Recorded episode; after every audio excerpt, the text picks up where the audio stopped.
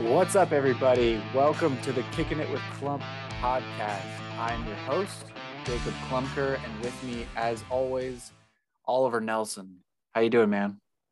Good man. How you doing? Living the dream. There we go. Recording a podcast, talking about sports. Can't get, and I'm kicking. I'm kicking it with Clump, so it can't you get are. any better. They can't. Can't They get can't. any better. Nope. It's the peak. It's the pinnacle. Uh, how was your week? it was good. I was on vacation last week, so I was, can't complain. You were in Bend, right? Bend, Oregon. I was. Yeah, it was. It was great. The uh, interesting thing about Central Oregon is that like you never know what weather you're gonna get. It's kind of like Central Washington too. Like the day we got there, it was snowing, and then on Thursday it was 80 degrees and sunny. That's crazy. yeah so um but yeah overall it was a, it was a great vacation it's good to to get away from the day to day how was your week Good. Uh, were you were you able to unplug from work? i was was That's great. the best part, right there. yeah yeah i uh, i got one call it was from a, a newer person on the team so i that was an easy one to take so um again i haven't gone through all my emails yet so who knows what absolute dumpster fires are in there right now but um yeah no it was nice to just be able to unplug and get away for a week so Yeah. um but yeah how was your how was your week? Just grinding away? Good just grinding away. Yeah i don't know. Every every time someone like asks how my week was i'm like i honestly don't remember. Mhm. it was another week. Yeah it's so hard to remember. I can hardly remember what happened yesterday much less a week ago unless you're on vacation and doing things that Mhm. are out of the ordinary you know? But a lot of times it's just you get in a routine you know like go to the gym go to work come home have dinner put the kids down for bed do some laundry clean the kitchen. Like you do know some more just- work. Yeah. some- yeah it's just the same thing. Um yeah being adult is cool. Yeah all that independence is really Mhm. you know all that independence you want as a kid. Yeah. It really pays off. Dude, hey uh, we're, we're recording a podcast at night and my kids are asleep. So there is some benefit to independence. Exactly. Dude with tax season right around the corner any tax advice you want to give give on live on a live podcast? Uh fi- just file them use turbotax yeah, i still Tax- haven't filed i haven't still haven't filed my return. It's kind of either have i. Either have i. I have it all done. I just got to do like one more thing but did you uh do do you have a, a liability? Did you end up having to pay? I didn't. This year? No. No. Because we put all of our stuff in and we end up having to pay like a hundred dollars to the fed and then we oh got wow. like we got a refund from state. Yeah i went back and looked at my looked at my withholdings for the for last Mhm. year and they just weren't very much. Um gotcha. so i mean technically technically i did it right. If i have a hundred dollar liability that's about as close as you can get to mm-hmm. getting it perfect. So yeah. we should probably stop talking about taxes though. I think feel like our listeners are we've already lost like 10 in the last yeah. 60 60 seconds. This is why I don't talk about my profession. I, I'm just like, I don't want to lull people to sleep. So I, I won't talk about my work anymore. Even if Oliver asks, I'm just going to say, no, Oliver, not talking about tax. um, tax all right. man Yeah. And if you're listening to this, I don't do individual tax anyway. Please don't reach out to me and ask me to do your tax return. wait you're a All right. cpa though right No, I am a. CPA. I am capable of doing individual tax, but for most people, just do TurboTax, TurboTax, H and R Block, whatever. Just use an online software. They do just fine. I use I use TurboTax. So, all right. Today, actually, before we get into our our, our NFL discussion, I'm kind of getting excited for the NBA playoffs now that I'm I'm seeing some of the some of the matchups. How about you? Yeah, no, I am too. I actually was able to get some. I was able to watch some basketball over the uh over my vacation, and so it was fun watching some of the teams, especially some of the playoff contenders. Yeah. Um, so it's good to kind of see one. I think how deep some of these teams are because I noticed like I think it was Golden State. They only started one one starter. No, it wasn't Golden State. Who was it? There's one team. Oh, it's The uh, Suns? the Suns. Yeah, the Suns Yeah. only started one starter, and then they still almost beat. Was it the Lakers?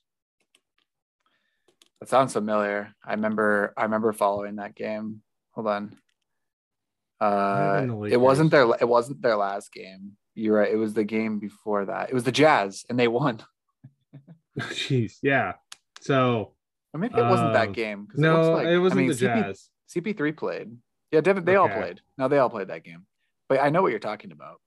There was one game where they, I mean, again, it was a rough start for the Suns. I was like, oh man, I don't know. Oh, it was the Clippers? There we go. Yeah. Um, and the, the Clippers are obviously a respectable team. I mean, they have Paul George, playoff P. Is that what they call him? Playoff P. Yeah. if playoff Um, P stands for choking yeah. in the P, then yeah, he's playoff P. Um, but yeah, I mean, it was a rough start, but then I think all those players kind of settled in and and kind of got used to, kind of got into a rhythm. They almost came back and won that game, so I thought that was pretty impressive. The score, yeah. So it was 26-22 after the first quarter, and then the the Clippers outscored the the Suns 34 to 9 in the second quarter of that game. Oh, jeez.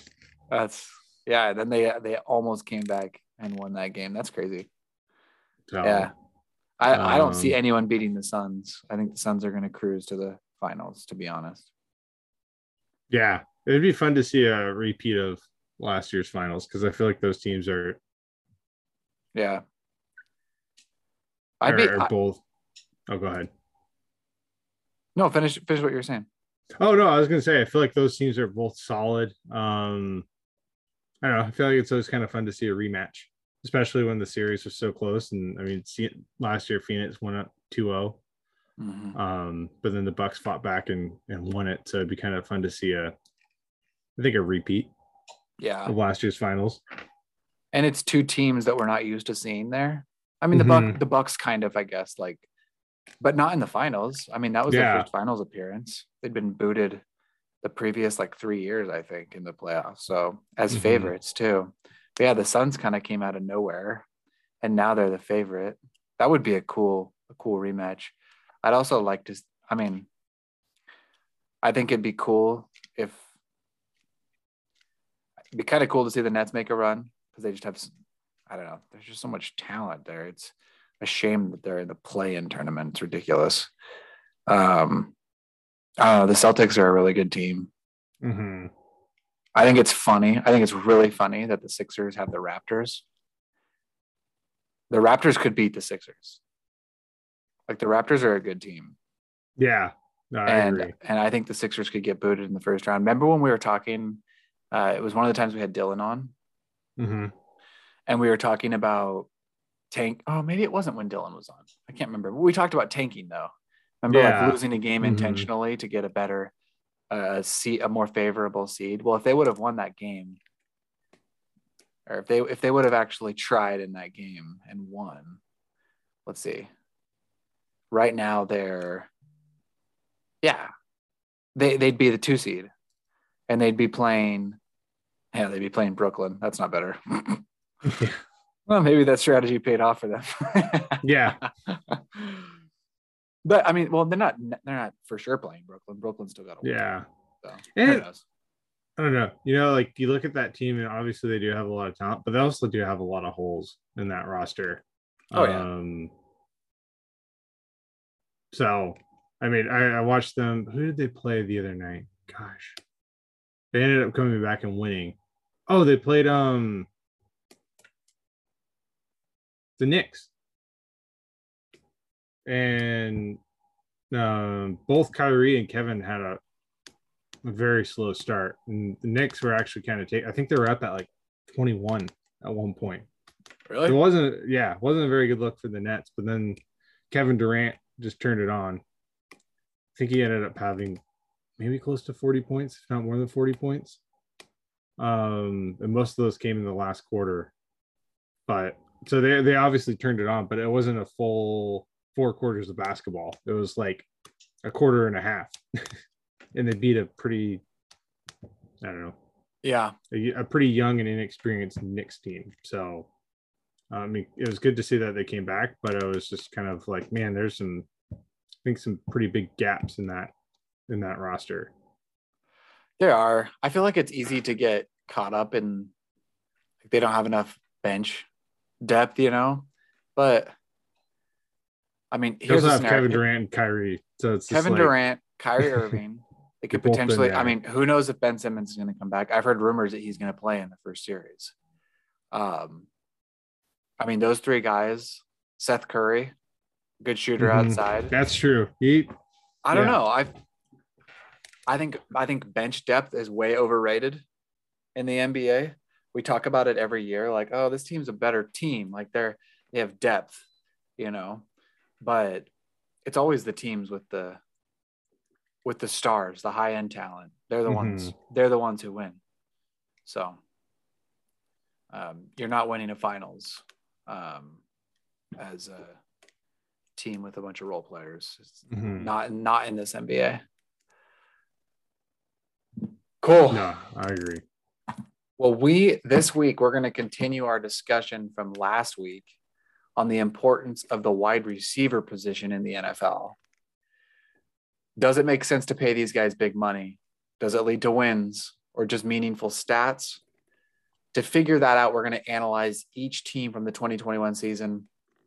And essentially, we're just looking uh, we're looking at the wide receiver position and ranking each team by division. So if you listened to the podcast last week, we did the NFC.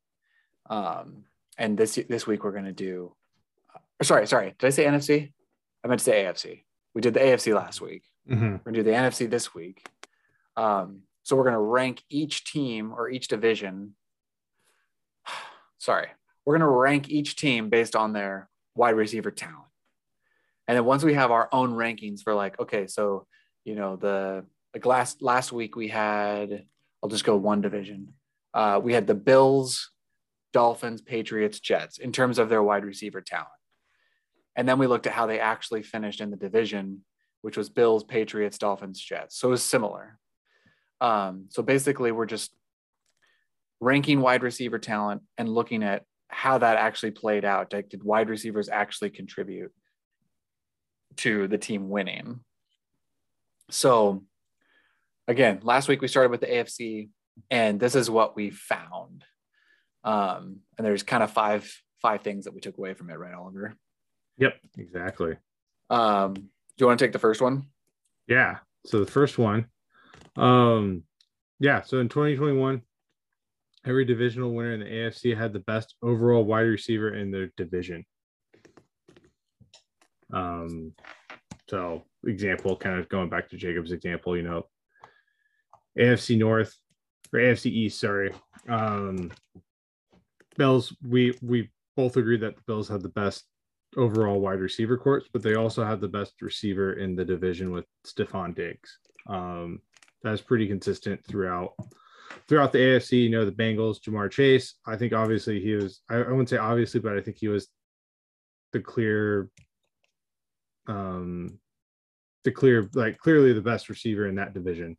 Oh yeah, hundred percent. Um, and yeah, you, you just go down the, the list, and all the teams with um, who won their division also had the best receiver.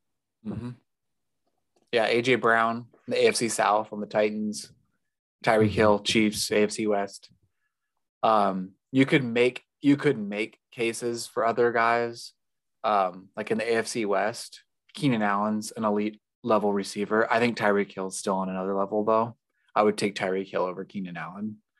I think Um, yeah, Tyreek. Tyreek Tyreek Hill is more versatile. I think I think that's what sets him apart from Keenan Allen. Yeah. Yeah. So so that was our first takeaway. Second takeaway, um, the teams with the most passing yardage in each division also won the division.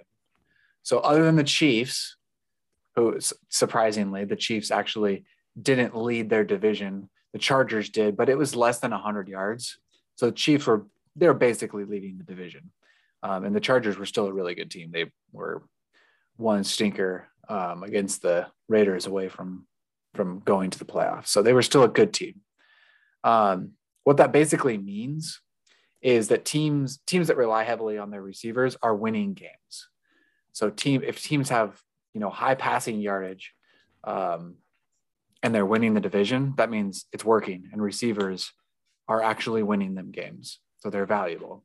Even the tit- Titans, who re- who rely heavily on the run game, still led the AFC South in passing yards, which really isn't saying a whole lot. Like the leader of the AFC South had 3,600 passing yards.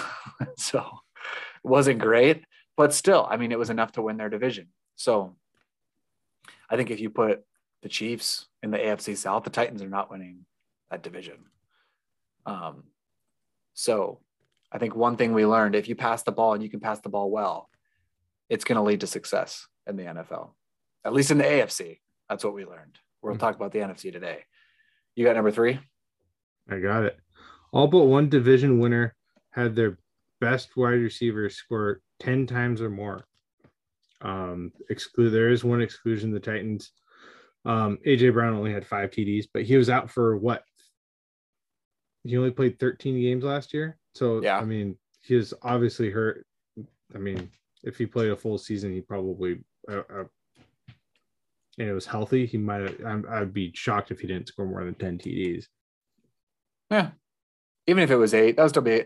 I, I think the mm-hmm. the Titans are like that one exception because they're in a really weak division, and mm-hmm. they are successful on the ground as well. But um, still, the fact that three of 4 mm-hmm. had their their number one have 10 t- 10 tutties or more. That's that's something. That's like a yeah. you know, that's a a trend. So, mm-hmm. um, Number four, all but one division winner had their best wide receiver start at least 16 games. This one was actually really surprising to me. And I thought this was really cool. Um, so, meaning your best wide receiver is healthy. Um, this sounds obvious. Like if your players don't play, you know, you're not going to be good, but availability is an asset. We've seen a lot of talented guys go in the NFL, and half the reason they're a bust is because they're never healthy, you know? So Stefon Diggs played 17 games. Ja'Marr Chase played 17 games. Tyreek Hill played 17 games. It said he started 16, but he actually had a couple of catches in that game. So I'm not really, maybe they sat their starters. I don't, I don't really know what happened there, but Tyreek Hill, for all intents and purposes, played the whole season. And AJ Brown played 13, which is still a good majority of the year. Um, that's what, I don't know, 70, 75%. What's 13 divided by 17? 13 divided by 17. Yeah, 76%. So that's still a good majority of the year. Um, so yeah, again, AJ Brown is the the exception.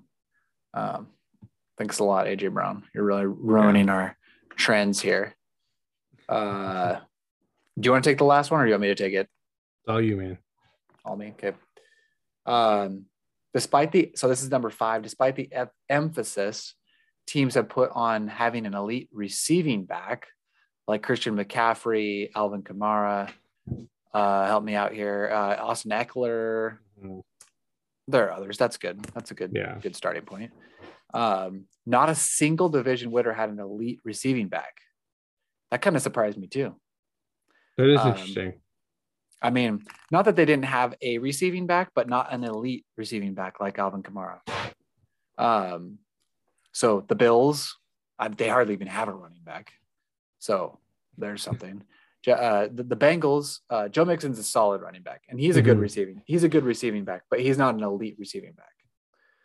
Um, the Chiefs, Clyde Edwards-Helaire, certainly not elite. Mm-mm. And the Titans, I mean, if I were Ryan Tannehill, I'd dump it off to Derrick Henry every single play. Mm-hmm. Um, but Derrick Henry was also hurt half the year, more than half the year, wasn't it? yeah, know. it was mm-hmm. a good portion of the year. Um, but again, Derrick Henry is elite. He is the best, in my opinion, the best the best running back in the league. Um, yeah, when healthy, which he usually. But, Der- but Derrick Henry's not lining up in the slot and, and exactly running, and running post corners, right? Like he is you're dumping the ball off because there's nobody nobody open and you're just looking to kind of salvage something, right? Like yeah. Or you're running a screen. Yep. to, to Exactly. Yeah. So, um, no, that yeah, no, that's that's an interesting Yeah. point. So so those were the five those were the five five trends that we kind of took out of our discussion last week with the AFC. So again, just in summary, number 1, best wide receiver in the division. And these are predictors of success. Best wide receiver in the division, most passing yardage in the division. Best wide receiver scores 10, ti- 10 or more touchdowns. Number 4, best wide receiver is healthy for most of the season. And number five, no elite backfield receiving option. And I think that was kind of, I don't know if that was necessarily like you can't win with the elite receive running back receiving option. Our observation was just the teams that won the division did not put an emphasis on having an elite receiving back. That's it. I'm not saying you Mhm. can't win with Christian McCaffrey. Obviously, he's a baller, but just our observation, right, Oliver? We're not hating against Yeah. receiving backs. Mhm. No, Yeah. you're spot on. Should we get into the NFC? Let's do it. All right, you kick it off with the NFC East. NFC East. All right. For America's team, the Cowboys, Amari Cooper, CeeDee Lamb, Michael Gallup, and Cedric Wilson, Dalton Schultz. For the Eagles, we have DeVonta Smith, Quez Watkins, Jalen Reagor, and Dallas Goedert. Is that right? Goddard. Goddard. Oh, I got it. Like Goddard. Goddard. we got the gosh, the commanders. That name just kills me. Um, it's I hate it. I don't like it so far. I'm gonna call them the football team. So the football team, Terry McLaurin, Adam Humphries, JD McKissic, and Antonio Gibson. Um, and then Ricky Seals Jones. Then Giants, Kenny Golladay, Kadarius Toney, Sterling Shepard, and Evan Engram. I mean, is there any question that it's not the Cowboys? No. Yeah, they're Yeah. they're my they're my number one. like we need to spend a lot of time on that. Like clearly, Amari Cooper and CeeDee Lamb, those guys are studs. Like yeah. the other guys in the league, obviously some of these guys had great years, but I mean, Akar, Amari Cooper and CeeDee Lamb are by far the most talented in this this division. Yeah, none, none of these other teams are touching the Cowboys' weapons. Let's start with let's start with our number one observation. Do they have the best overall wide receiver in the division? I think they do, and Amari Cooper. You can even argue CeeDee Lamb. Yeah, I think. Did CeeDee Lamb have a better year than Amari? Let's look in my handy dandy spreadsheet. Um, He might have. CeeDee Lamb yeah, he did. almost 1,100 yards, six touchdowns. He only played in 13 games. He only No started way. 13 games. He had 1,100 yards, six touchdowns in 13 games. That's insane. So I would it I mean for games started, right? Because I think I mean what I'm seeing is he at least played in 16 games. Games started. Is that just like they the Cowboys came out in a formation where maybe CeeDee Lamb wasn't in? Say that again. Like could it just been like the Cowboys came out in a position or like a formation to start the game where maybe CeeDee Lamb wasn't in? Which I don't know why the Cowboys would do that in the first place. I don't think so. He must have just been hurt. I, I don't think they would count like he would Okay. still be a he would still be a Yeah. starter. He's their starting. I don't know who's the X and who's the Z. I, I, I don't it doesn't I don't think it really matters. Um, but yeah, Cooper had 865 yards, eight touchdowns. Mhm. Lamb had 1,100 yards, six touchdowns. Did I say six touchdowns for Cooper? I meant eight. If I said six, I meant eight. Um, Dalton The Schultz had yeah. eight touchdowns, No way. Did he really? and he had 800 yards. Look at Good him. for, good for him. Yeah, balling out. Yeah. Um, Good for him. yeah, this is this is a no brainer for me in terms of. I mean, they had three, sorry, four receivers with six or more touchdowns. That's pretty good. Yeah. Yeah. Um, Cowboys clear winner. Yeah, Cowboys. Cowboys are the clear winner. So, so number one receiver in the division. I think the only competition would be Terry McLaurin. I think Terry McLaurin is really, really good. Yeah, and he had a great year too. Um, He is really good. Um, but the problem is there's no one else on the Commanders that is anywhere near Terry McLaurin. So, dude, think about who his tight his quarterback was last year. yeah, I mean, it's like imagine if you gave him. I mean, I mean, hopefully Carson Wentz is a little bit of an option, but imagine if like somehow Washington got like Russ or landed Mhm. some other big name quarterback that they're trying to get in the off season. yeah, Like his stock, like he, he probably becomes like at least a top ten in the conversation in terms of wide receivers in the league. yeah. He's a stud. Terry McLaurin's a good Mhm. receiver. Um, all right. So best receiver in the division, most passing yardage in the division, which they did, I believe, by a wide margin. Yeah. So they had almost five thousand yards passing. um, and the next was the NFTs.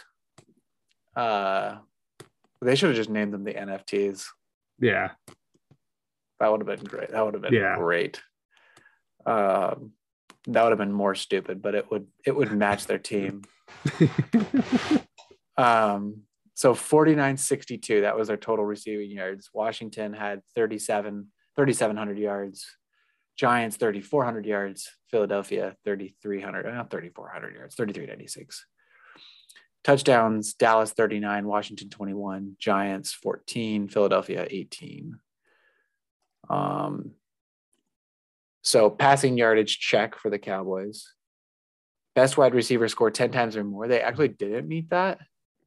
So there's one check on that trend. Um, but at the But- same time, they also had- had all of the. re- Yeah, go ahead. Sorry. no, you you got it. Oh no, I was gonna say. I mean, all their guys scored at least six touchdowns or more. So I feel like that, like that in itself, I think is a better stat because there multiple guys were able to get into the end zone. Uh, it wasn't just Amari Cooper. I mean, everybody was able to get in the end zone, which I think is paints a better picture in terms of your overall depth at Yeah. the receiving position. Yeah. Their third option, Cedric Wilson, had twice as many touchdowns as the Giants leader. So we could just put the Giants at four. I think we're good with that. Yeah, Um, yeah, their their third option, Cedric Wilson, had more than the than the Eagles' top option. DeVonta Smith had five. Uh, as good as Terry McLaurin is, he only had five touchdowns. So the the, the Cowboys had four guys score more touchdowns than anyone on any other team in their division. That's Mhm. crazy. yeah, Um, so they meet that they meet that that hurdle. Um, best receiver starts six uh, at least 16 games. They didn't have that either. But I think their depth is what carried them. hmm Um, but they're also breaking that trend. So thanks a lot, Cowboys. It looks like Um, both of those guys play. I mean, they might not have started, but CeeDee Lamb played 16 games, and then Amari Cooper played 15. Okay, so, So they're still at least they're at least healthy all year. I mean, yeah, maybe not healthy enough to start, but they're at least playing majority of the games. healthy-ish. Yeah, healthy-ish. Yeah. That's good. Okay. Well, that's better than I thought. I just have games started. I put I should have put well, Mhm. you know what? Um, for any of you that are Excel geeks, I'm doing a pivot table right now. Oh yeah, look at that. Okay. The tax man. Tax man, here I am. um, yeah, Cooper 15, Cedric Wilson 16, CeeDee Lamb 16. Dalton Schultz played in 17. Good for him. Yeah, Zeke started and played in 17 games. good for him. Yeah. If you had him in fantasy football, you were really disappointed. But um, he was consistent. He was there every week. Mhm. He was consistently average. um, all right. So Cowboys number one. Who do we want number two? I feel like it's just a crapshoot after this. I feel like I'm just going based off of who's the best receiver in the league after this at this point. Yeah. And I feel like the the NFTs got it. I don't know Yeah. about you. Um and then I would say probably Eagles, Giants. Yeah, I agree. I okay, so I I had ranked the Eagles higher than the Commanders, Washington, Mhm. um, because I like DeVonta Smith He's a and, stud. Da- and Dallas Goedert. I like that combination more than Terry McLaurin and anyone else on Washington. You know what I'm saying? Like, mm-hmm. I feel like that combination good- is better. That's But- a good point. I mean, what we're seeing though is a number one is more important than having a bunch of depth. The Packers didn't have anyone but um, Davante Adams. I mean, really, like they didn't really have anything else. It was just him. They won the division. So You know, it's interesting that I mean, I know we've been talking about Terry McLaurin, but Monte Smith also had, I mean, really similar numbers. 900 receiving yards, and then also had five touchdowns. So he had really just like 100 receiving yards less. yeah. And he was a rookie too. Yeah, that's true. With a very, very, I'd say probably below average quarterback throwing in the ball too. So, Hurts. I mean, yeah. You don't like Hurts? I mean, I like him, but I don't think he's. I, I mean, I just think he's a bottom half quarterback in terms of just ranking. Um, he's got a grittiness to him, which I love, but Yeah, I just don't sure. think it. I don't think he'll ever be a top five quarterback in the league. How about this? In terms of throwing, he's definitely bottom half of the league. Yeah, But overall, he could. I mean, he could do some damage.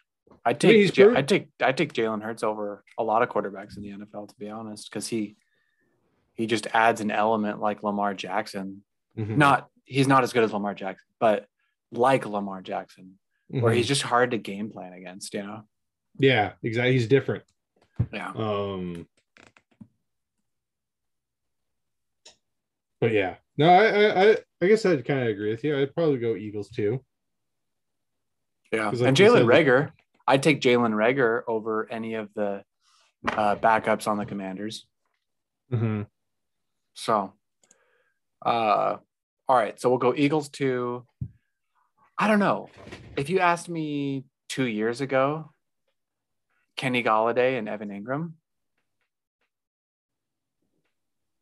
that's pretty good. But neither of them, let's look. What were their stats last year? Evan Engram had 400 yards, three touchdowns. He played in 15 games, started 12. Golladay, Golladay started 14 games and only had 500 yards, no touchdowns. Ooh. He was Yikes. terrible last year. I'm sorry. Like I, I can't. I don't care how good he was in Detroit. No way. I can't. Yeah, they're the worst. They're the worst Yeah. in the division.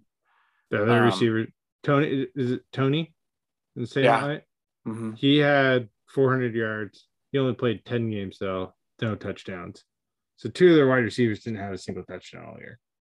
That's bad. That's bad. Yeah, yeah. I mean, I guess you could throw in Sterling, Saquon. Sterling Shepard only had one. Yeah, not good. Yeah. Not good. How many Um, receiving touchdowns did they have last year? Because I mean, I'm Fourteen. I mean, so I think we we accounted for like four right there. Who else had Saquon? I mean, Everyone Saquon- had a touchdown. Just a touchdown. It's like let's just just get someone on the field. I don't care if they're an offensive Yeah. lineman, just throw them the ball. Yeah, it, I mean, Kyle Rudolph had a touchdown. Dante Pettis, oh my gosh, Dante Pettis had a touchdown for them. Uh, Chris, Chris Myarick, I've never heard that name before.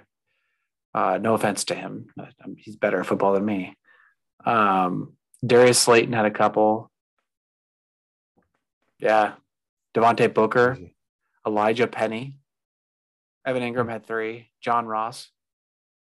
Wait, is that John Ross from Washington? Probably. It was John, right? John Ross from what that played at Washington. Yeah. Yeah, that's what I thought. Hmm.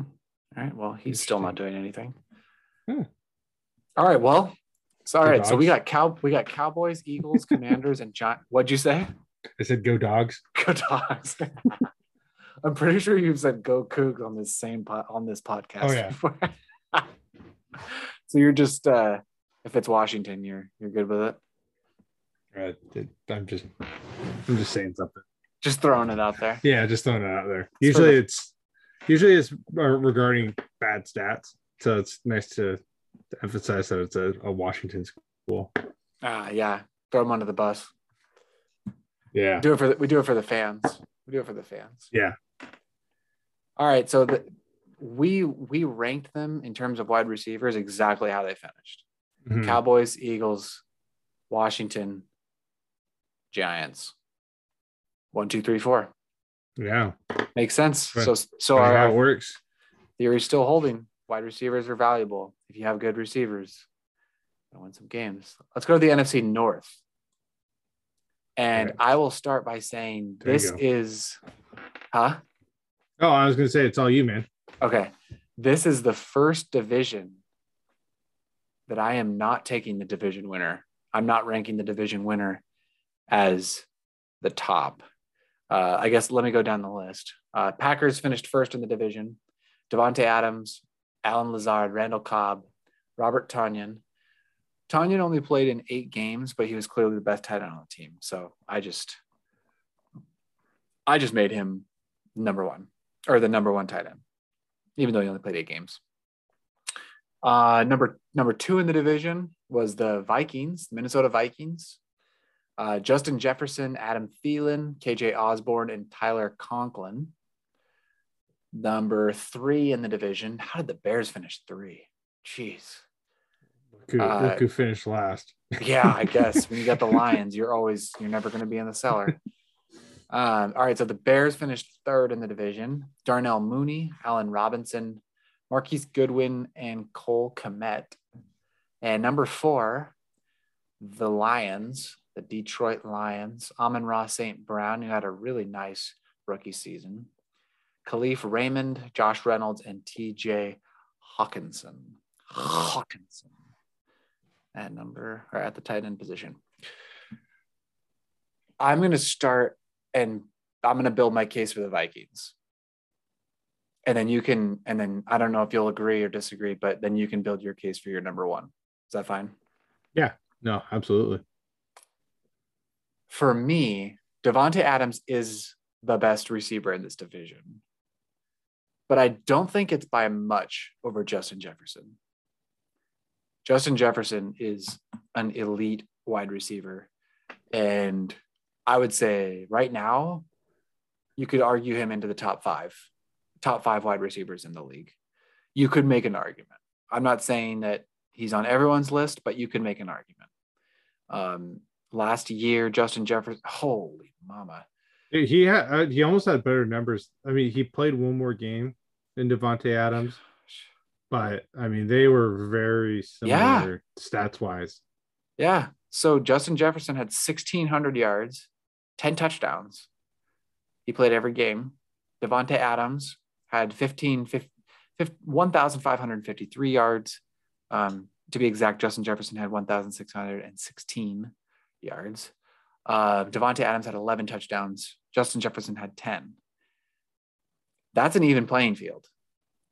And to be fair, Davante Adams is playing with Aaron Rodgers. Mm-hmm. Nothing against Kirk Cousins. Kirk Cousins is a competent quarterback, but he's not Aaron Rodgers. But So, so I, and then aside from Justin Jefferson, um, where is he? Oh, there he is. Adam Thielen. Adam Thielen had a nice season 726 yards and 10 touchdowns. They had two guys with 10 touchdowns. Um, KJ 20. Osborne, they're, huh? That's 20 teddies right there. That's 20 tutties. And then 27 with KJ Osborne, who had 655 yards and seven touchdowns. Um, those three guys basically accounted for 27 of their 34 touchdowns. That's crazy. Um, I will take that over just Davante Adams all day, Mhm. right? Yeah. And like Allen Lazard, I think he's talented, but I mean, he's clearly, I think on most teams, he's probably at best a number three.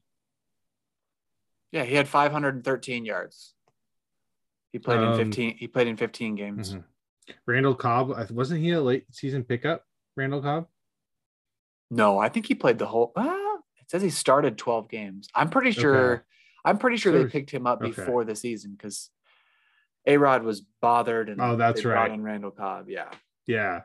So, I mean, but he's aging. I mean, he's not the Randall Cobb of old. no, Um, and then the, the, like clearly, basically, Tonyan, like even though he he did good when he played, like they're still figuring out the tight end position, and it's not clear that he's their their option going forward. Um, I'm, I 100 percent agree with that. I think the Vikings had a better receiving core than the Packers did. yeah. And if you're building a roster right now, you're probably taking. Let's see. Yeah, Davante Adams is 29. Uh, and Mhm. Justin Jefferson is 22. I'm taking Justin Jefferson every day of the week. Mm-hmm. including Sunday. Like, well, definitely Sunday. yeah, I, I only want him on Sundays, Thursdays, Mondays. Mon- occasionally a Monday. Yeah, I definitely want him on those days. Um, yeah, I'm, I'm, yeah, Justin Jefferson's an elite level wide receiver in the NFL, and his Mhm. stats proved that this year 1,600 yards, 10 touchdowns. That's as good as it gets. Good for him. Um, yeah. Yeah, good for him. Um, so are you with me on taking the Vikings over the Packers? Ooh. Excuse me. Did you sneeze? I did. Uh, Did not sound like a sneeze. Little special effects. Um, Oh, uh, sorry, what was the question again? are you are you are you agreeing with me that the Vikings are the uh, ranked number one in the Yeah. NFC North? Yep, absolutely. Okay. And then and then we got to go Packers Yeah, because because Davante Adams is too good to go any lower than that. yeah, absolutely. No, I And agree with again, that. And, and we got to reiterate this again. We are aware that Davante Adams is not on the Packers anymore. We're Mhm. just like the AFC when we took Tyreek with the Chiefs. We're analyzing the 2021 season and how their receiving core was and how they actually finished. Um, so Davante Adams was on the Packers in 2021, so that's why we're looking at him here. And then, based off of this analysis, we're going to look forward to 2022 and predict based off of, you know, what we learned in this experiment. So Vikings number one, even though they finished second in the division. So they're the first ones to break uh to break our every every single one so far, every single division winner has had the best receiving core. So the Vikings are Mhm. I don't know what that says about Kirk Cousins. Or their defense. I don't know. There's problems in or coaching, or coaching, right? I mean, or coaching. There's, Yeah. there's, there's a big reason probably why Mike Zimmerman got fired, right? You know, Yeah. very talented team. Yeah, I'm not super familiar with the Vikings defense, but just looking offensively. But then you also have, um, gosh, Da- what's her running back's name? Dalvin Cook, you were there. Yeah, Dalvin Cook. Okay, yeah. Yeah. Uh, second guessing myself on names. Dalvin Cook's a stud. Oh, so yeah. like clearly it's not the offense. I mean, if they're putting up, yeah, I don't, I don't know Kirk Cousins' numbers off the top of my head, but based off of just what we're seeing for wide, wide receiver wise, I mean, he had 30 plus TDs. You know what? Our one of our observations about an, an elite receiving back, Aaron Jones is up there. Oh, that's Aaron- true. Aaron Jones is elite receiving back. And I'm still putting the Packers too. Yeah, no, I am too. Yeah. Because I mean, Dalvin Cook is is not an elite receiving back, but he's competent. He had almost 300 Mhm. yards receiving. That's good. Yeah, no, absolutely. So that that observation is still holding. Still, not an Yeah. elite receiving back has been on a division winner. hmm Well, sorry, they did win the division. so wait, never mind. hmm So yeah, our, Yeah. our I actually just broke our streak. Uh, thanks a lot, Aaron Well, Jones. Well, that's interesting. That I mean, the NFC North they broke two things, right? Yeah, The, was no elite receiving running back that won the division, but then also too that the team that won the division had the best receiving core. That is No. kind of interesting. no, backwards. Right? The other way around. The team that won the division had an elite receiving back. Oh, yep, yep, yep, yep. Sorry. yeah, yeah, yeah, Yeah. yeah. So just hmm flop that. Yep. Go back 15 seconds to Oliver's comment. Mhm. Yeah. just flop what he said, and that's what you meant. hmm Exactly. Yeah. But All right, number three on our list. I'm going. Well, actually, I went first with the first couple of teams. So you take this one. Who do you have number three?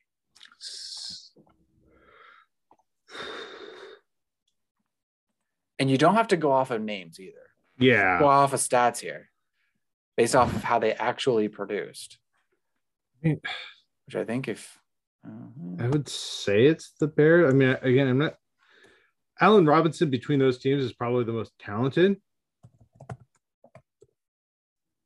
And he did not have a good year at all. no, he didn't. Darnell Mooney played much better than him. Yeah. Um. So Darnell Mooney, yeah, he had definitely had a good year, thousand yards. Four, I mean, TDs were low, but that's because they didn't have a quarterback. Um.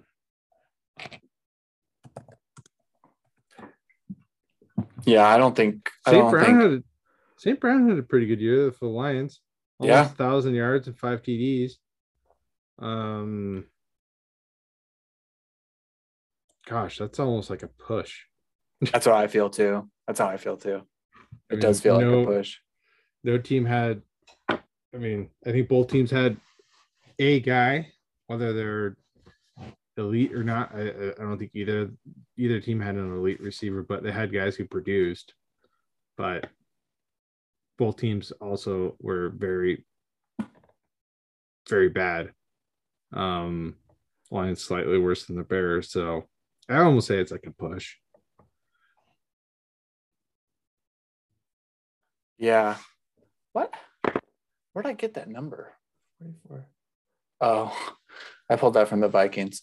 I have a note here that said the Lions had 4,400 yards. And now I'm looking at the stats I have pulled up here, and I'm like, that's not it. it's like a thousand yards less. Um, so yeah, the Lions had 3,500 yards. They each had 3,500 yards. This is a push. You know what? I'm going to go with Detroit because they had 21 touchdowns and Chicago only had 14. Um, and in terms of YAC yards after catch, Detroit had 19, almost 2,000, which was more than Minnesota, surprisingly.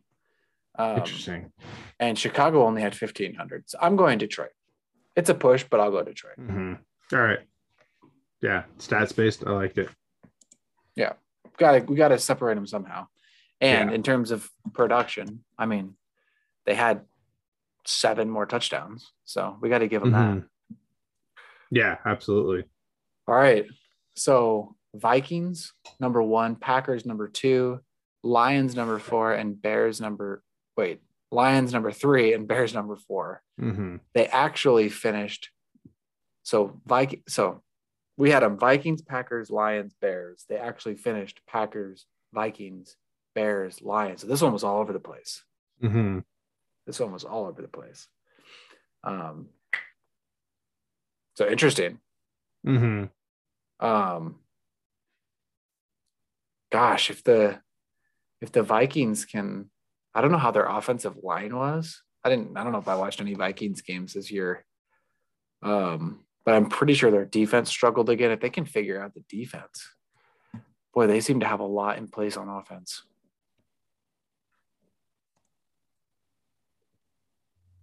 but anyway that's the nfc north uh, they're the first one, first one to not have the division winner be number one. Yeah. I don't really I don't really think that is necessarily a, a knock on the Packers though. Justin Jefferson and Adam Thielen is really good. It's a little Yeah. bit of a knock. It's a Mhm. little bit of a knock on the Packers because they don't really have anyone outside of Davante Adams. But if we were talking about,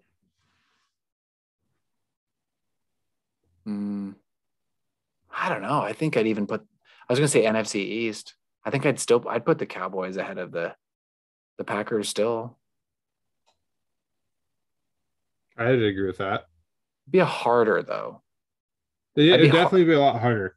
because I don't think any I don't think Amari Cooper is as good as Justin Jefferson. So that'd be a harder argument to make. But I think that just the depth, the Cowboys' depth would have I think I would have still chosen them. Anyway, let's get to the NFC South. This one, the number one, is really easy. It's I didn't even right. I didn't even think about it. No, it's the Yeah. Saint, it's the Saints for sure. Yeah. Gosh, wait till I read out these guys. Um, actually, you want to do this one? You want to do the NFC South? No, it's all you. You're you're excited for this one, so I'll let you do this. I one. am. I am excited for this one. All right, so Buccaneers, Buccaneers finished one, and for good reason. Mike Evans, Mhm. Chris Godwin. Um, I have Antonio Brown as the number three. Let me look at their at their production. It doesn't matter who you put in that number three. They're Dude, still I think Antonio Brown had like a pretty solid year. he still had 500 yards and four touchdowns. Yeah. That's pretty low. Leonard Fournette had 450 yards and two touchdowns. Bang, that's good. Yeah. All right, so yeah, so Mike Evans had a thousand yards and 14 touchdowns. Gosh, he's a touchdown machine. Chris Yeah. Godwin had 1,100 yards and five touchdowns. So And he got not- what week did he get hurt? I don't know, but he missed four games. Three, sorry, three, three, three. Three. He missed three games. Um, so he probably would have been 13, 1400 yards, Probably, yeah. maybe seven, eight touchdowns. Mhm. Um, and then Gronk had 800 yards and six touchdowns. AB had 545 yards and four touchdowns. Um, who else? Lenny, yeah, 450 Mhm. yards, two touchdowns. Tyler Johnson, oh, shout out there, 360 yards there. Um, just oh, I'm surprised Scotty Miller didn't was, anymore. was he hurt? he played in nine games. I don't know. He must have been hurt a little Mhm. bit, but they're just so deep. He didn't even Yeah. wasn't even seeing the field. So that's the Bucks. They're our number one. You're, you're not putting anyone above the Bucks, right? No. Yeah. Um, so the Bucks are our number one, and then um, second in the division was the Saints. Marquez Callaway, Deonte Harris. I threw in Alvin Kamara to be nice because if we didn't throw them in, then they Mhm. just would have sounded so bad. Um, Alvin Kamara and Adam Trautman. Number three in the division, the Falcons. Russell Gage, Cordarrelle Patterson. Calvin Ridley somehow was the fourth leading receiver through five games. Brutal. That's brutal. That's bad. Yeah. Um, and he only had 281 yards. So, uh, oh, year? Or through those five games? oh, actually, that's not true. I'm sorry. That's Mm-hmm. not true. I don't know where I got that. He was, let's see, Kyle Pitts led the team, Cordarrelle Patterson, two, Russell Gage, three. Ugh, I don't know how to say this guy's name. Olam, Olamide, Olam, Olamide Zaccheaus, 400 yards, and then Calvin Ridley. So he was number five. So it looks like Calvin Ridley was hurt there because it looks like he only played five games. Oh yeah, yeah. Okay, Sorry, did I not say that? Sorry, I meant I meant to say that. Yeah, Calvin Ridley Okay. only only played five games, and he was still the fifth leading receiver on his team. Oh, gotcha. Okay, I get what you're saying now. Sorry. Yeah, yeah, yeah, yeah. Um, so if he would have played at that at that pace, he would have. I don't know. Let's just extrapolate here. I would have put him at like almost a thousand yards, like six, seven, eight touchdowns Mhm. somewhere in there. Yeah. but decent year. Um, I'm sure he would have had more if he was healthy.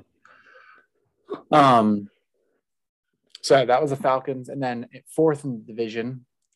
Somehow they started out four and zero, but still came in fourth in the division. Uh, the Panthers, DJ Moore, Robby Anderson, Christian McCaffrey, and Ian Thomas at tight end. Uh, oh, I never finished the Falcons. Kyle Pitts is the tight end, and he was actually their leading receiver. He's a stud. Ro- rookie Yeah, tight end. rookie, he's a stud. I like Yeah. Kyle Pitts. Yeah. So those are the four teams. We got the Bucks number one, and who do you got number two? I almost got the Falcons number two. They're super talented. I mean, they're they're young, but they're super talented. I know Cordarrelle Patterson had a pretty good year, if I'm not mistaken. Um, uh, maybe I'm thinking of somebody different. Yeah, Cordarrelle Patterson as a running back had a decent year, 600 yards receiving and five touchdowns. Calvin Ridley, even though he's hurt, I mean, you just kind of estimated his numbers. Um, yeah, but we kind of got to go off of real production. I was just I was doing that for fun. Yeah. But Okay. like actually estimating, you know, predicting success. If he's not playing, then he's not helping his team. Um, Gosh, this one's tough because neither team is like. I mean, the Panthers probably have the next outside of the Bucks because I think it's clear that they're number one. Like, almost correct. Yeah. Christian McCaffrey is the next best receiver in that league. yeah, I mean, yeah, no, for real. And and that's not, and that's not a knock on DJ Moore, who I think is really good. yeah. But Robby Anderson on that team, he, I mean, I had him on fantasy for most of the year, so I can speak firsthand. He was garbage, Yeah, he was Um, garbage. which was really disappointing. Um, He was much better with Teddy Two Gloves. Yeah, Teddy Two Gloves. Love it. Um, I think you're the one who taught me that. yeah, Teddy Two Gloves. Two Um, Gloves. the Saints, you know, Alvin Kamara. It's kind of the same thing. I feel like outside of the Buccaneers, the next best receivers in that division are running backs, Alvin Kamara and Christian McCaffrey. I agree wholeheartedly. Yeah. Well, if Calvin Ridley's healthy, I would say Calvin Ridley. But at, then after Calvin Ridley, but he wasn't. So he Yeah. yeah. But neither was Christian McCaffrey. Mhm. And Alvin Kamara also only played where was it? 13 games. Only started 10. So he wasn't a Gosh. lot available either. This is a tough one. It's a tough one. I think see. Almost still. DJ Moore had 1,100 yards and four touchdowns with really bad quarterback play. I'm going with Carolina because I I like D- Really? DJ Moore. I think Robby Anderson is. I mean, he didn't. He did not have a good year, but he still had. I mean, 500 yards and five touchdowns.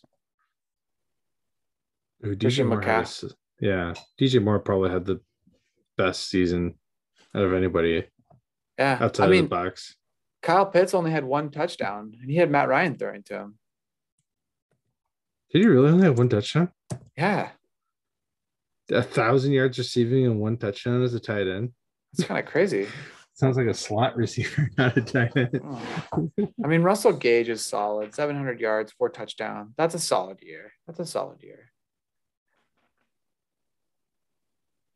Yeah, I just, based off of who Atlanta had on the field, if Calvin Ridley's healthy, I'm taking the Falcons all day here, Mhm. but he wasn't.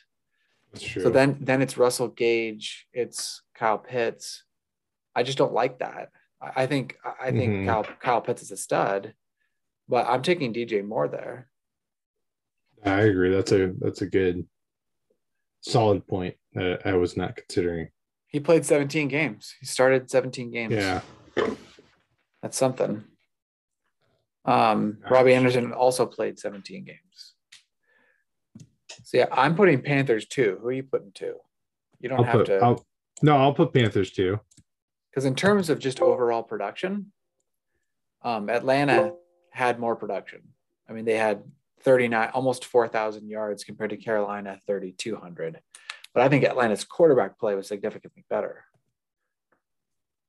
No, hundred percent agree. Okay, and then Falcons, and then Saints. Yeah, yeah, I, I agree Yeah. with that. I don't think there's any world we put Marquez Callaway, Deonte Harris, and Adam Trautman Yeah, over DJ Moore and Robby Anderson. Um, so yeah, let's get to the best division in all of football. It was last year, not this year Mhm. because Russ because Russ left. NFC West, you take this one. I know you All right. want to. chomping at the bit here. All right. Oh yeah, Um, so Rams won the division. Cooper Kupp, uh, Van Jefferson, Robert Woods, and OBJ, um, Tyler Higbee. Um, Cardinals, they finished second in the division. DeAndre Hopkins, Christian Kirk, AJ Green, Zach Ertz. Um, gosh, what a division. The 49ers finished in third and they went to the NFC championship. yeah. And I honestly think I, I'm a huge fan of this guy, Deebo Samuel. oh yeah. Um, Brandon Aiyuk. Is that how you pronounce his name? I thought it was Ayuk, but I, I could be Ayuk? wrong.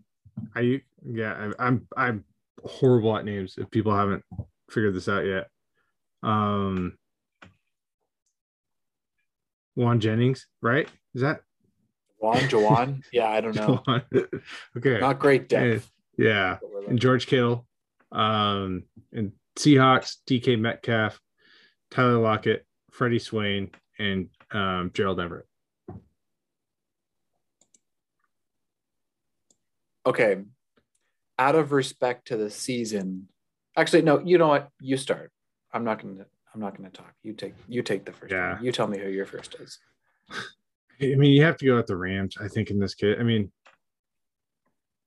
Cooper Kupp had an unreal year, almost 2,000 receiving yards, 1,947, 16 touchdowns, um, on 145 receptions. Like that's that's unreal. Um, had a great season. Um, you know, I, I, like again, like I know he he was acquired kind of like halfway through the year, but I feel like once the Rams got Odell Beckham Jr., like I feel like that kind of I wouldn't say elevated them, but I feel like it kind of gave them a spark. And I think that's kind of what helped them finish out the year. Tyler Higbee is a super solid tight end. Um, and Robert Woods, I think he is probably one of the most underrated receivers in the league he was always just destroying the Hawks. Um, again, He's been underrated for years now. Yeah, exactly.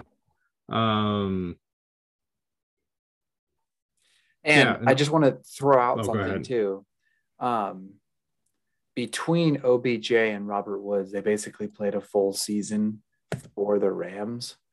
Um, I guess I guess some of OBJ's stats were uh, on the Browns, so this isn't not a ton though, right? I mean, not a. I think it was almost half, to be honest. Um, I looked it up, but but Robert Woods and OBJ combined for almost well, if you take OBJ's full season stats, a little over a thousand yards, like eleven hundred yards.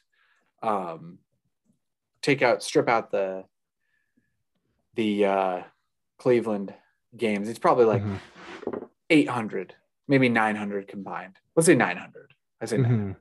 So 900 yards and nine touchdowns combined. Um, that's really good. yeah. Um, Van Jefferson had 800 yards and six touchdowns. mhm. Tyler Higbee had 560 yards and five touchdowns. Cooper Kupp had 1,947 yards and 16 touchdowns. Um, gosh, what a monster. Yeah. I mean, is there again? I don't know. Like, do you have an argument against a better receiving corps than FC West? I'll try. Ooh. I, I have the Rams. I, I for the record, I have the Rams number one, and I think they and I think they are number one. But I'm going to try and make a case here. Would you go Hawks Would too? you- No. Would you rather have Cooper Kupp and OBJ or Deebo Samuel and George Kittle? That's tough. That is tremendously hard for me, if I'm being honest, because George Kittle is an absolute monster. Deebo Samuel is so, as we saw, especially like later in the year, so versatile, right? He's playing running back, was playing Yeah. receiver. Um, George Gosh. Kittle, George Kittle had almost a thousand yards in 14 games as a tight end, six touchdowns. I mean, he he is uh, mhm. an absolutely a top five tight end. I think he's a top three Yeah. tight end. In terms No, of talent, I'd I'd take right now. I would take Travis Kelce,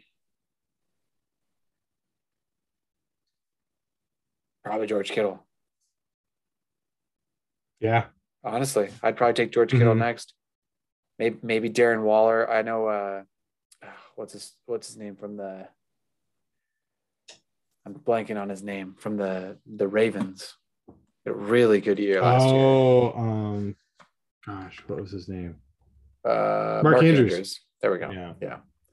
Um so that's my argument. That's my argument for the 49ers. hmm Oh, jeez. Even because De- Deebo had a very, very good season. Yeah, If you combine his rushing, do you know how much he rushed for? probably like 400 yards. It had to have been. So if you Oh, were to I thought I, I oh I thought you had the answer in front of you. no, I don't. I don't. I don't. I was I was legit asking. Um, first one to get it wins. If I can type, I can't type. Deebo Samuel stats. 365. 365 okay so all purpose can while, while i'm while i'm doing this look up uh cooper kupp's rushing stats i don't think he had many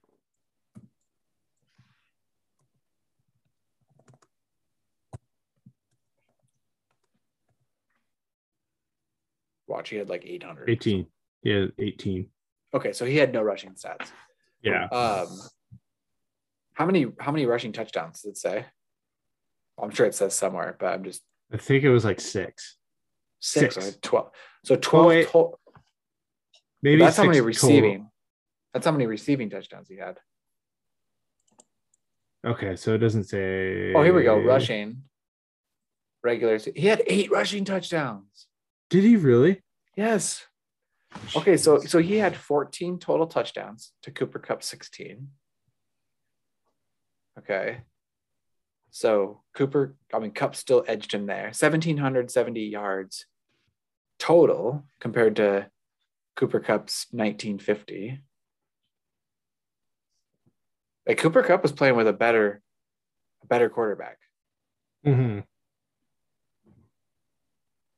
I'm still going with the Rams. I think the Rams have more depth. Cause yeah, cause okay, here here here we go. Here, here's another one. So Cooper Kupp, Robert or Cooper Kupp, OBJ, and Van Jefferson, or Deebo Samuel, Brandon Aiyuk, and George Kittle. I think I'd go with the Rams on that. Yeah, I mean, in terms of production, Mhm. Van Jefferson had 800 yards and six touchdowns, Yeah, that's a solid year.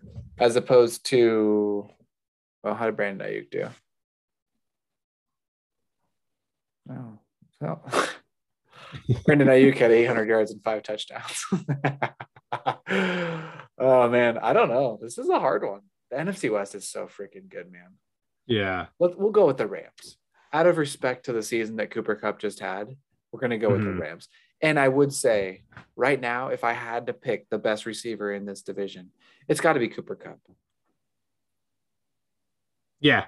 100% agree. Yeah. Even though Deebo is like, you know, right on his heels, um, I think Cooper Kupp is the best receiver in this division. So we'll go Rams.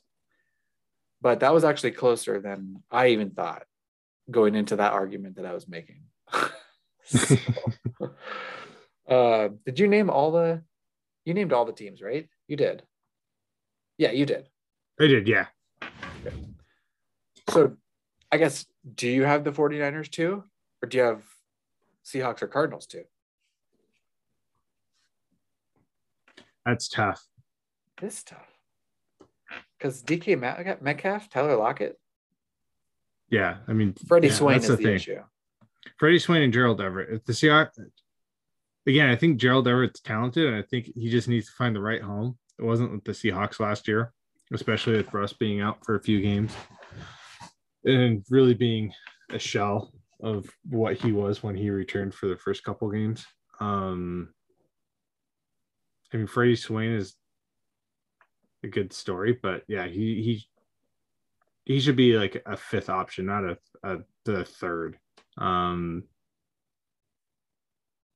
that's my but like if we're to look at just like the two, like DK Cap, DK Metcalf and Tyler Lockett, like that's a solid receiving corps right there. Yeah, it is. Tyler Lockett had eight touchdowns and almost 1,200 receiving yards. Yep. And then DK Metcalf had 12 touchdowns and almost a thousand yards. And that That's was with Russ missing five games. That's got to be most of the. How many touchdowns did Russ have last year? Like 27? 30. Did he really have 30 touchdowns last year? That's how many receiving touchdowns. Oh, no, because he didn't play all the games. So, yeah, Yeah. you're right. Yeah, you're right. But, I mean, how many touchdowns did Geno throw? I'm looking 10. up G. This is the Probably first. And this is the first and last time I'm going to be looking up Geno Smith stats. Uh, so Geno had third had five touchdowns. So Russ had 25. Hey, look at Geno. Five touchdowns, only one pick. He actually played pretty. He played pretty decent. Can't for a backup. For a, For a backup, backup, he I played think. fine. I mean, in all the games that they he played in, they were close. I mean, I'm not trying to get off topic here, but again, the Saints game was not a good look. They beat Jacksonville, which was was which was good. Um, Pittsburgh, um, again, he's not throwing the ball for a ton of yards, but I mean, it was at least close, 23 to 20 loss in overtime. Yeah. And then he, I thought when he came in for Russ against the Rams when he got hurt, I thought he played really good for like one, like what was like a quarter and a half. Yeah. Well, he almost Um, it was against the Rams where he like almost led them to a comeback, like to to win the game. Yeah. He threw he threw a pick on the last drive. And I think didn't Tyler Lockett trip on that on that play too? I don't remember.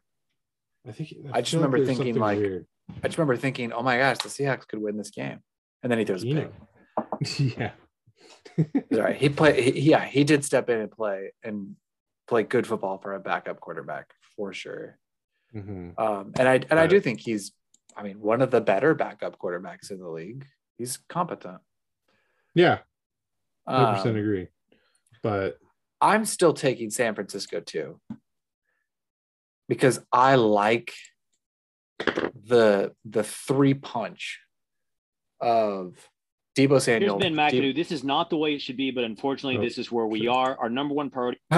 I don't know what happened there. Just doing some Um, research in the middle of the pod. yeah, exactly. Okay, well, what I was saying was uh, I, I'm taking Deebo Samuel, Brandon Aiyuk, and George Kittle over DK Metcalf, Tyler Lockett, and Gerald Everett. I think George Kittle, I think George Kittle is the kicker there. Dude, what about the car again? I, No, the agree Cardinals are you. four for me, like comfortably Really? at number four. Comfortably at number four. I don't like the Card- I don't like the Cardinals weapons. They produce though.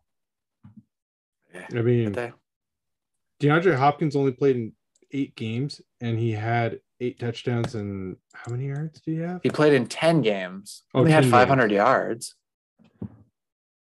Still eight touchdowns though. That's solid. They didn't have a single guy over a thousand yards. Christian Kirk was close, nine eighty two. Yeah. I feel like AJ Green had a decent year. What where were his numbers at?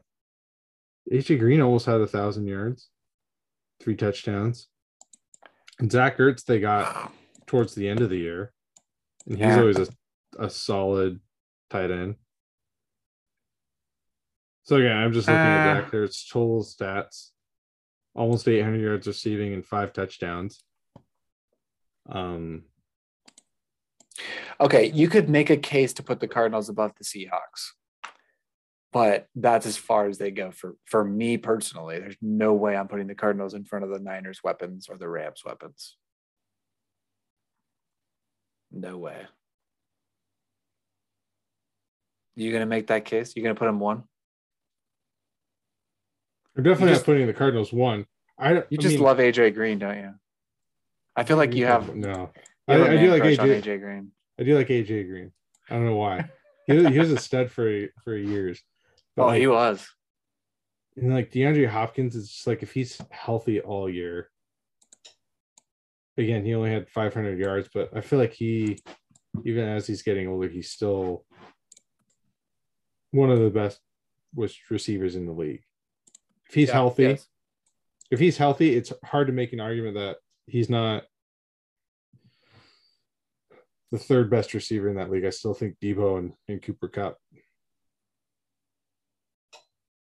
are better. Yeah, I agree. Um, I I'd, I'd take I'd take Hopkins, a healthy Hopkins over DK or Tyler Lockett, Yeah. but he Um, wasn't. So that's a- again, yeah, like, he only exactly. played Okay. ten games, Yep. Nope. You convinced me. Yeah. and I- I- Lockett, Lockett and Metcalf both played the entire season. Looks like Lockett missed one game, but that's basically the entire season. yeah. What are Gerald Everett stats? I just want to see. It wasn't bad. Almost Wasn't 500 terrible. receiving yards and four TDs. So You say yeah, five not bad. five hundred. Uh, 478. 478. Yeah. Yeah. Four touchdowns. It's not So- terrible. Yeah. Not terrible. Um, how are Freddie Swain's numbers? Dissly also threw in 231. I feel like Gerald Everett, like the, the Mhm. Seahawks didn't have an elite tight end weapon. Gerald Everett and Will Dissly just kind of combined for their tight end production. Mhm. Yeah. 709 yards and five touchdowns. So if you combine those two, then it's a lot, it looks a lot better. Cause like, I don't like Arizona, it was Zach Ertz and I don't know. I think that's really their their only tight end weapon. That's a good And he had 700 yards and five touchdowns. So that's the same tight end production the Seahawks got Mhm. True. just from two guys. Yeah. Um, So okay, yeah, no, I, I agree. Yeah, I think Seahawks are a little. Gosh, this is tough because like I feel like if you took any of these other teams, I mean, excluding the Rams because obviously uh, we picked the number one, but I feel like almost any of these teams except for maybe the Cardinals. Yeah, even the Yeah. Cardinals. If you put them in, a I mean, if you put the Cardinals in like the NFC South, I think it's hard to not pick him number one there in that What? division. Uh, with the Bucs, Yeah. oh wait, sorry, just kidding. Yeah, yeah, just kidding. like what are you high? yeah, no, exactly. Um, But NFC East, you can make a you can make an argument for them 100% over Dallas. Yeah, yeah, I would. I would. I probably would. And that right there is how good the NFC West was. yeah, We would pick. I had the Cardinals comfortably in fourth, and I would pick them number one in the NFC East because I think DeAndre. Well, okay, but DeAndre Hopkins is hurt. Gosh dang it. I know this is tough. Maybe not comfortably, but they would definitely be two in the NFC East Yeah, exactly. because they got production Um, from other guys too. And NFC South, not number one, but uh, number two in the NFC South for sure. Yeah, yeah. Um, but yeah, so are, are we going with Rams one, Niners two, Hawks three, and then Cardinals four? Yeah. Is that kind of what you're thinking? Okay. and they actually finished Rams, Cardinals, Niners, Hawks. So at least that number one stood. Mhm. The best receiver in the division won the division. Yep. Um, in the NFC South, the best receiver in the division, Mike Evans. You could argue Chris Godwin, but I would still argue either of those guys. They're the best receivers in the division. Yeah, exactly. Either, either of them. So pick your Yeah. either one. Take your choice. Either of them Mm-hmm. are the best of best receiver in the division. Um, and then NFC East, Amari Cooper. Um, the only outlier is Davante Adams, is the best receiver in the NFC North. Um, and I think our explanation there is not by a wide margin over Justin Jefferson. Yep. If you take Adam Thielen off the Vikings, we're picking the Packers. Those aren't very good weapons. And if you take Adam Thielen off the NFC North or off the Vikings, um, all of a sudden the NFC North is really not. They have two dudes, Justin Jefferson, Davante Adams, and a bunch of other guys. Yeah, exactly. So Adam Thielen is Mhm. Adam Thielen is the reason we picked the Vikings, Mhm. and the fact that Justin Jefferson was freaking good last Yeah. year. He was a stud. How crazy any- is that though? Oh, go ahead. No, no, no. Go ahead. I was gonna. I was just gonna how crazy was it that the Vikings traded Stefon Diggs and then And with they- that draft pick that they got, they got Justin Jefferson. Like how Yeah. wild is that? It is wild, especially considering that Stefon Diggs is really good and better in Mhm. Buffalo than he was in Minnesota. But I would take Justin Jefferson over Stefon Diggs. Yeah. That's I, I don't know if they're just really good at drafting or really lucky, but to go from Stefon Diggs to Justin Jefferson, that's that's really good. Wow. The Packers know what that's like going from Brett Favre to Aaron Rodgers. hmm Any new takeaways from talking about the NFC? Not really. Let's go. I Let's mean, go I think our- it. oh, oh, go, ahead. Sorry. No, no, no. I was ahead. gonna say, I feel like a lot of the kind of the observations that we had for the AFC stood for the the NFC. Obviously, I think just the NFC North was a little different, where we picked the Vikings over the Packers, but overall, though, the I think the theory still, or our observation still stood. Yeah. Yeah. In terms of the best receiver in the division, still held true outside of the NFC North. Um, passing yardage held true in every, not every division. Yeah, actually. Yeah, it still held true because the Packers, even though we picked Minnesota, still led the division in passing yards. Barely by like 100 yards. Um and then the NFC West the Niners by like 50 yards led the division in passing yards. And that was not all Jimmy G um Trey Lance contributed like four or 500 yards something like that um You think actually for that many yards? that's what I thought too. I was surprised. Hold on, let me double check. Well, Trey I guess Jimmy G was hurt for a little period of time, wasn't he? I don't think so. I think Trey Lance got it. Was he? Oh no, it was, it was Jordan Love that got the start. Right? Hmm. He oh no, he did that's what I start. He started two games. So maybe Oh, he Jimmy? G maybe Jimmy G was hurt. Okay. Um, but yeah, he threw for 600 yards, five touchdowns, Hmm. two interceptions. Um, anyway, sorry, that was off. That was a tangent. Um, so Yeah. so San Francisco technically threw for more yards, but the Rams had nine more touchdown touchdowns through the air. hmm Um, so 50 more yards for the Niners, but nine more touchdowns for the Rams. So that yeah. that puts the Rams. Um, that puts the Mhm. Rams up. So passing yardage, that's still held held true for the most part. Um, best wide receiver scores 10 or more touchdowns. That held true in most of the division. not the I NFC think. East, but the, the, but Dallas was so unique and they had like Mhm. four guys score six or more touchdowns. So that was a little different. But the NFC North, yes. Um, Justin Jefferson, Davante Adams both had 10 or more touchdowns. NFC South, Mike Evans had 10 or more touchdowns. NFC West, Cooper Kupp had 10 or more touchdowns. So that definitely held true. Mhm. Uh, best wide receiver healthy for most of the season. Again, Amari Cooper was healthy for most of the season. Justin Jefferson and Davante Adams. Uh, Mhm. Mike Evans and I know. Uh, why am I blanking? Um, Chris Godwin. There we go. Yeah. Uh, Chris Godwin missed a few games, um, but he still played 14. Mm-hmm. Uh, Mike Evans played 16. Um, so that still holds true. And then the NFC West, obviously, Cooper Kupp played, I believe, 17 games. He did. Um, we just make sure. Yeah, 17 games. So that still held true. Mm-hmm. Um, and then elite receiving backs. Let's go through NFC East. Zeke, would you consider him an elite receiving back? No, I No. wouldn't. He's good. He's serviceable, Mm-hmm. but Yeah. he's not elite. NFC North, we uh Aaron they were- Jones. and yeah, NFC North was one that blew everything up. Yeah. we picked Minnesota and a receiving an elite receiving back won the division. So that was the one outlier. NFC South, Tampa.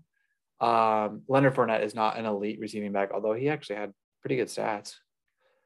Yeah, most of his catches, uh, if you watched like their games at all, though, were just like dump offs and like Just screens and stuff. Yeah. yeah, it wasn't like he was running downfield and making guys miss or finding finding pockets. It was just, oh, I, I don't want to take the sack.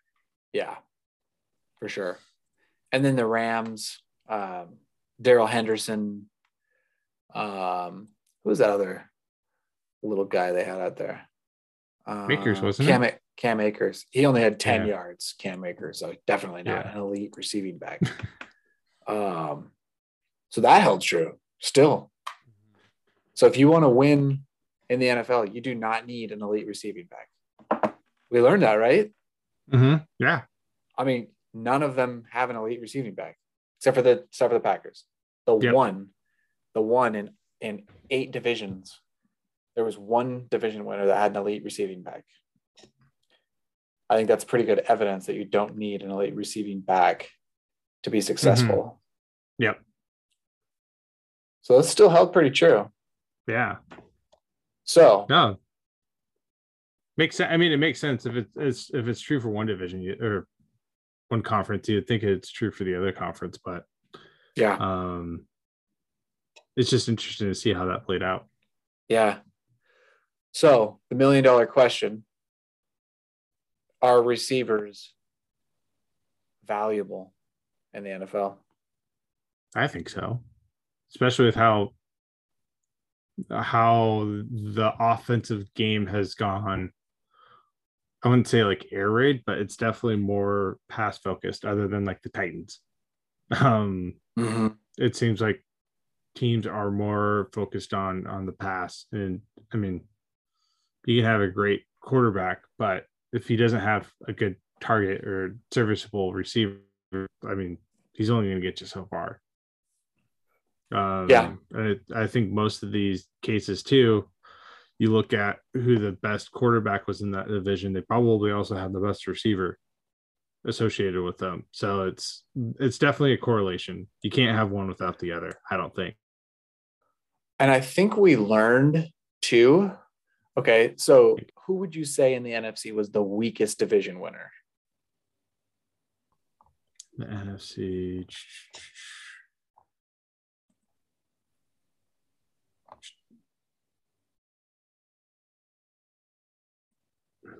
Are you thinking Cowboys? I'm thinking Cowboys. Yeah. Okay. Is that who you were thinking too? Just Oh, looking wait. at the division. Oh. There's solid team. The Bucs were a solid team. The Rams are a solid team. I mean, you can argue that the Cowboys were a solid team, but I'd pick three teams in the NFC over the Cowboys. Yeah. So my point, my point with that is the weakest division winner in the NFC had the weakest number one. Ooh. That's Right? juicy. Yeah. So let's let's go through. So we're, we're gonna la- list the number ones for each team. Amari Mhm. Cooper. Okay, Cowboys. Mhm. Um, we'll go Green Bay because they actually won the division. Davante Yeah. Adams. Davante Yeah. Adams all day. Yeah. Um, Tampa. I'm taking Mike Evans Mhm. over Amari Cooper. Yep. I'll take uh I'll take Chris Godwin over Mhm. Amari Cooper. And NFC West, Cooper Kupp, obviously. Yeah. So my takeaway more than anything is you you can't just have a couple of decent receivers or even like three or four decent receivers. Like you have to have an elite level wide receiver. And the Yeah. AFC, the AFC was even more so.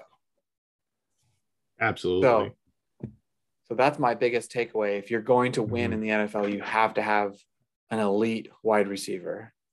Mhm. You don't even necessarily have to have a ton of depth. You just have to have a guy that can just go and catch a ball when you need a catch. Absolutely. So this is interesting. I'm looking at the ESPN receiving stats, and I'm sure this is just a coincidence. Best receiver in the NFC, Cooper Kupp, right? Yeah. Best receiver in the AFC, Ja'Marr Chase. Is it a coincidence Oh. that those, teams made the Super Bowl? I don't know. Dude, Um, money.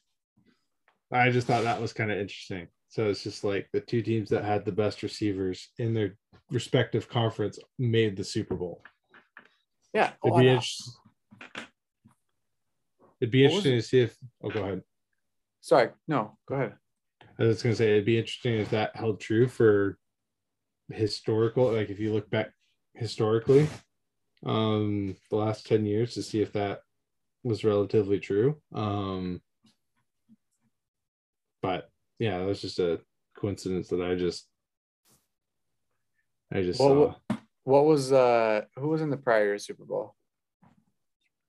Bucs and Chiefs. Yeah, I mean, still, I mean, I don't know Mhm. if I I don't know what kind of year Tyreek had last year. I'm about to find out because I'm looking it up. Now I'm curious. I'm really curious. Um, no, not last year. Or sorry, I mean by last year I mean 2020. yeah, Um, he had 1,200 yards, 15 touchdowns. He had a very good year last year. And that was only in 15 games. Uh, well, I guess that was, I guess they only played 16. So never mind. That was only, only missed one. Okay. And then the Bucs. So let's see. Uh, I want to say either Mike Evans. I think Mike Evans had kind of a monster year last year in terms of touchdowns. I think so too. He also had 13 touchdowns last year and a thousand yards. But either way, the last two Super Bowls have had teams with very, very good receiving weapons. Mm-hmm. Not just like average, like elite receiving weapons. Who was the year before? Was it was that the Niners Chiefs? It was. Are you sure? Yeah, because the Chiefs played in it twice in two Yeah. years in a row. Yeah. Um, I feel like that's probably where it ends. The You Chiefs, obviously, still, but like the the Niners, They still had George Kittle. Kittle, but like But he wasn't. that, Yeah, Deebo wasn't. Deebo, I But Deebo, Deebo was, was, like a rookie, or he was yeah, Uh, yeah, Deebo hadn't broken out yet. yeah. So that's that's kind of where it ends. But but the the Niners had the best defense in the league that year. Yeah. So that plays a factor, obviously. And we're, we're actually gonna we'll close on that. Mhm. Um, wide receiver is absolutely valuable, and having having the wide receiver in the division is even more valuable. Um, going forward, we're gonna do an analysis on defense. Everyone says defense wins championships. We're gonna put that to the test. We're gonna see. We're gonna see if, if defenses are actually valuable. Um, because the Bengals, I mean, did not have the best defense. They played well in the playoffs, um, but not as like yeah. I mean, the Rams, phew, Aaron Donald. Anyway, we're gonna figure it out. We'll figure out uh, if defenses are really valuable. We'll probably go. I mean, we should definitely go over quarterbacks too. We got to figure out what you know position is is really valuable. I think running back would actually be really interesting. I think running back is going to be like, yeah, I think that would be the the most interesting because I feel like there's very little depth and Yeah. like good running backs in the league. Like I feel like this year was there's more depth than like previous years, and then I still don't think outside of like Derrick Henry, there's like a super solid running back where it's just like, oh, this guy's gonna put up 100 rushing yards a game. Jonathan Taylor. Oh yeah, good point. Okay, But I think, but I think, One. but I really One. think he's he's the only one. Yeah, yeah. yeah, He was the Derrick Henry. Once Derrick Henry got hurt. yeah. And that's because the Colts were probably just like getting the ball out of Carson's hands. yeah, yeah. yeah. We're gonna run the ball 60 times a game if we need to. Uh, I'm just kidding. Um, Don't hate on my man Carson. Just kidding. I think I'm finally off the bandwagon. yeah. I just don't. I'll I'll give him. I don't know. Maybe I'll I- give I- him one more season. yeah, there's a lot of things that came out after that trade happened that I wasn't really aware of. Um, Like locker room stuff. yeah, like locker room stuff and um, things like that that I was really kind of disappointed about. So definitely lost a little lost a little value in uh, in his stock after I heard some of that stuff. Yeah. You know what we should do next week? Because next week we're going to talk NBA too. Mhm. Um, we'll talk NBA playoffs. That'll be fun. Uh, we'll probably bring Dylan on. Yeah. Yeah. Let's bring Dylan on. Dylan, Dylan, if you're listening, Yeah. Dylan, if you're listening, you're coming. yeah, We need you for the NBA. uh, so yeah, we'll probably if if he's available, uh, we'll try and bring Dylan on. We'll talk NBA, and then I think we should do what we just did with wide receivers for Mhm. offensive lines because we could do that pretty Mhm. quickly. I think so. Because we're not going to go over individual offensive linemen. We'll just go over units, you know, Mhm. like the Yeah. whole unit, um, and see how that contributed to the team actually winning. Mm. Um, because the Bengals went to the Super Bowl and they had one of the worst offensive lines I've ever seen. So there's some good evidence right there that it's maybe not as valuable as we think. Yeah. Anywho, that is all I got. You got anything else? I got nothing. Till next week. Till next week. yeah, if you if you're listening, well, obviously, if you're yeah, anyway, whatever. Share this with your friends. You know, share it with your buddies, share it with your family. If you're enjoying the pod, we would greatly appreciate it. Um, give us a, a five star rating wherever you're listening. Um, yeah, looking forward to next week. Talk about the NBA playoffs. But until then, Clump and O'Neill are out.